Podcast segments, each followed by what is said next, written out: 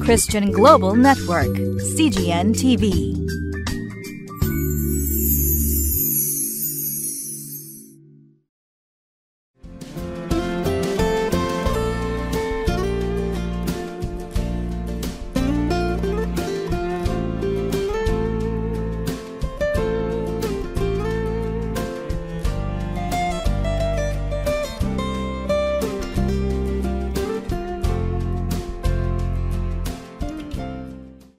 皆さんご機嫌いかがですか？リビングライフの時間です。私は埼玉県にあります北本福音キリスト教会の牧師小西直也と申します。今日もこのリビングライフのテキストを使って皆さんと一緒にこの御言葉の素晴らしさを味わいたいと思います。今日は4月11日土曜日。今日の聖書の箇所は旧約聖書の「列王記第一六章の一節から十三節までです。リビングライフのテキストのタイトルには「従順がなければ神殿も意味がありません」とあります。この言葉の意味が何を意味するのか皆さんと共に聖書を読みながら考えていきたいと思います。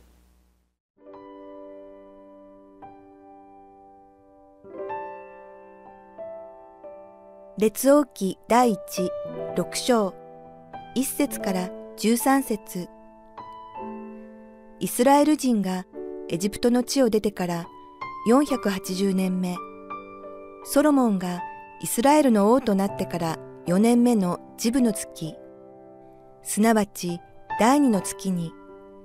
ソロモンは主の家の建設に取り掛かった。ソロモン王が主のために建設した神殿は、長さ60キュビト、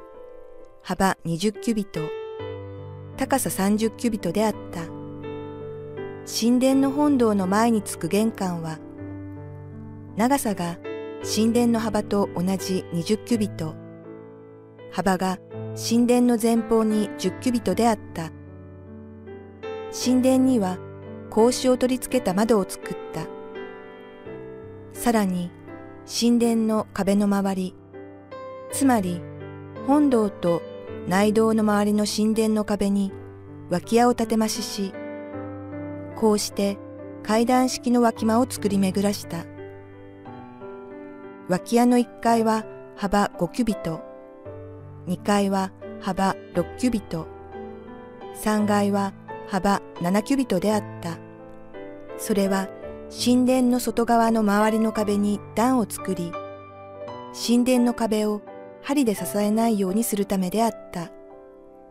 神殿は建てるとき、石切り場で完全に仕上げられた石で建てられたので、工事中、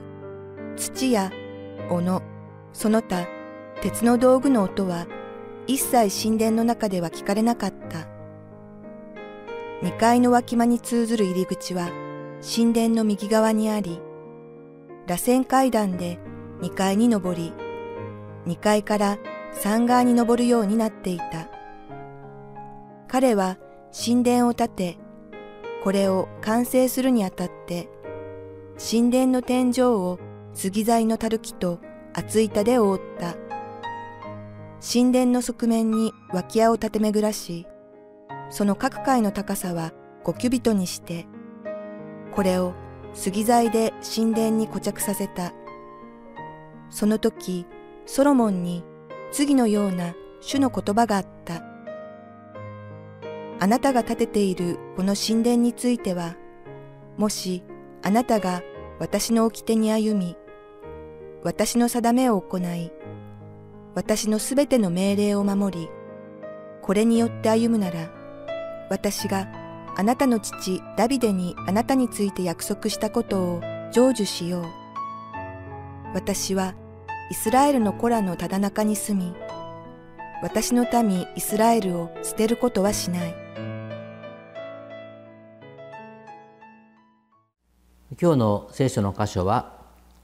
列王記の第一六章の一節から十三節までリビングライフのテキストでこの前半のサブタイトルのところに神殿建設の開始とあります。一節をもう一度読みます。イスラエル人がエジプトの地を出てから480年目。ソロモンがイスラエルの王となってから4年目のジブの月。すなわち第二の月にソロモンは主の家の建設に取り掛かったとあります。ここに、えー、イスラエル人がエジプトの地を出てから480年目にこのソロモンが神殿の建設を始めたということが記されています。この480という数字も意味があるような気がします。というのはこれは480というのは 40×12 ですから40年というイスラエルの民が荒野をさまよった年数に十二部族という何かそこに意味があるのかもしれないですが何よりも不思議なことというか今日あの大事なことはこのソロモンが神殿を建てたこととその出エジプトということが結び合わされているということなんですね。神様はこのイスラエルの民をこのエジプトで奴隷として苦しんでいた人たちを、まあ、モーセというリーダーを立てて解放してそして約束の国に導かれたわけですね。まあ、それが480年もかかってようやくできるわけですけれどもその約束の国に入るまでえイスラムの民の罪の結果というか神様の教えを信じない信頼しない従わないということがあって砂漠の40年のさまよいというですねそういう遅れを生じてしまったわけですけれどもそれがずっと尾を引いてようやくここに来てこの神が与えられたこの国このエルサレムというまた都そこにようやく神殿が建てられることになった、え、このイスラエル人がエジプトの地を出てから480年かかってようやくできたという何かその、え、この遅れというものが何かそこに表されているのではないかなということを感じさせられます。でもいずれにせよソロモンはこの神様のためにこのまあ素晴らしい神殿を建て上げていくわけですね。まあ、長方形の建物の神殿の周りにこの玄関やあるいはこの脇屋と呼ばれるものも建てられています。細かな神様の指示に従ってこの神殿は建てられていったんですけれども私はこの箇所ですごくあのすごく興味深いなと思う箇所はこの7節の言葉なんですね。神殿は建てる時石切り場で完全に仕上げられた石で建てられたので工事中土や斧その他鉄の道具の音は一切神殿の中では聞かれなかったと書いてあるんですね。まあ、普通建設工事建築現場に行きますとものすごい音がします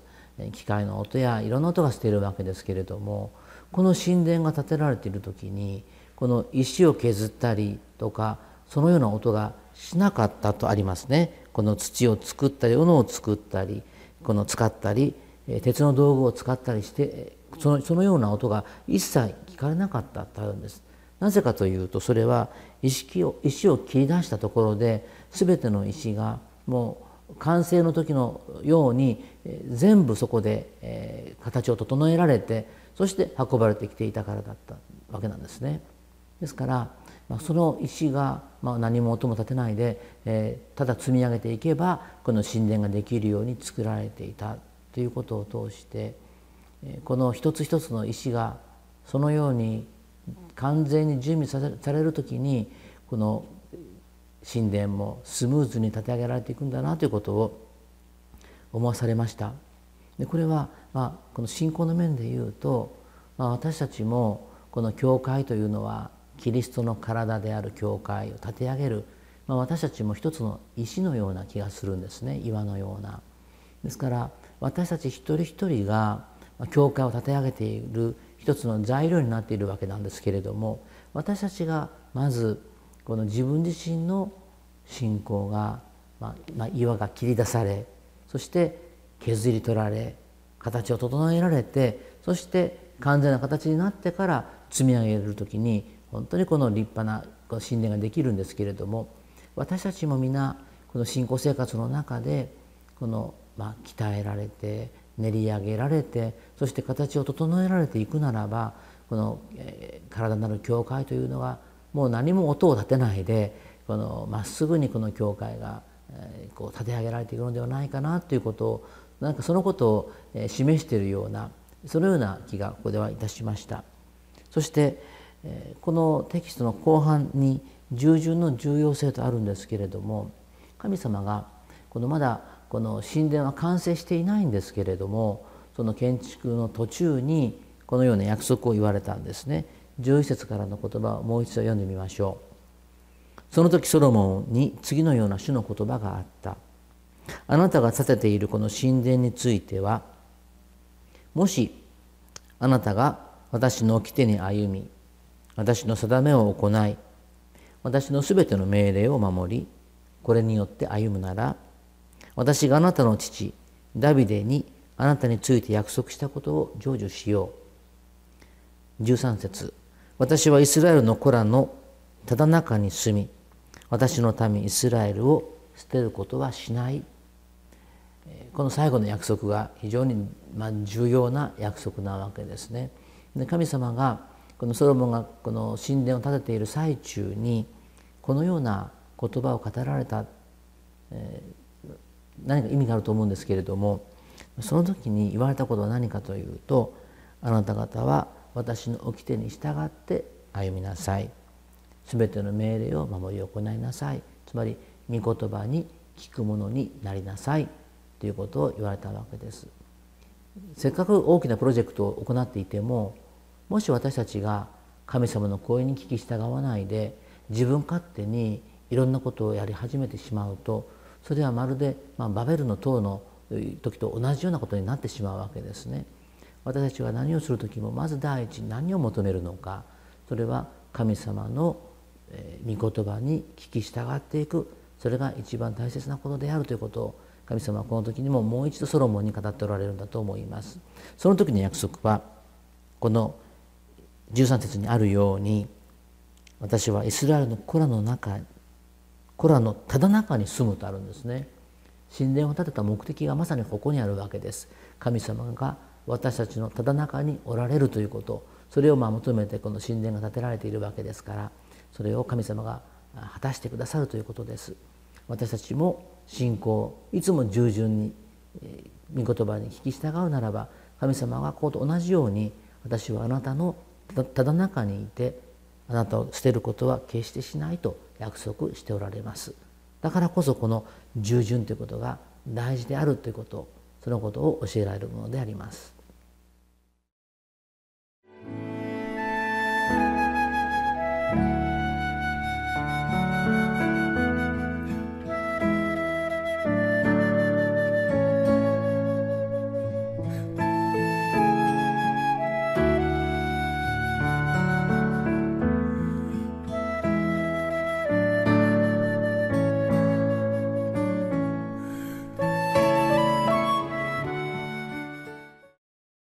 今日の箇所はソロモンが神殿を建てている最中に神様からの言葉があってあなたが掟に歩み定めを行い全ての命令を守るなら私はイスラエルの子らのただ中に住む。そしてイスラエルの民を捨てることをしないという約束を語られました。何よりも大切なのは御言葉に聞き従って生きることですよということを教えておられるんだと思います。何をするにしても私たちがいつも神様に従順でなければならない。そのことを覚えてこれからの信仰生活も続けていきたいと思います。それではお祈りをいたします。恵み深い手の父なる神様今日ソロモンが神殿を建設している最中に神様から御言葉に聞き従わなければ意味がありません。しかし聞き従うならば約束を果たしましょうというその神様の言葉がありましたそれは今の私たちの信仰生活にも語られているものであると思いますいつもあなたの御心を第一としてそれに聞き従うものとして歩むことができますように助けてくださいイエス様のお名前によってお祈りいたします。アーメン。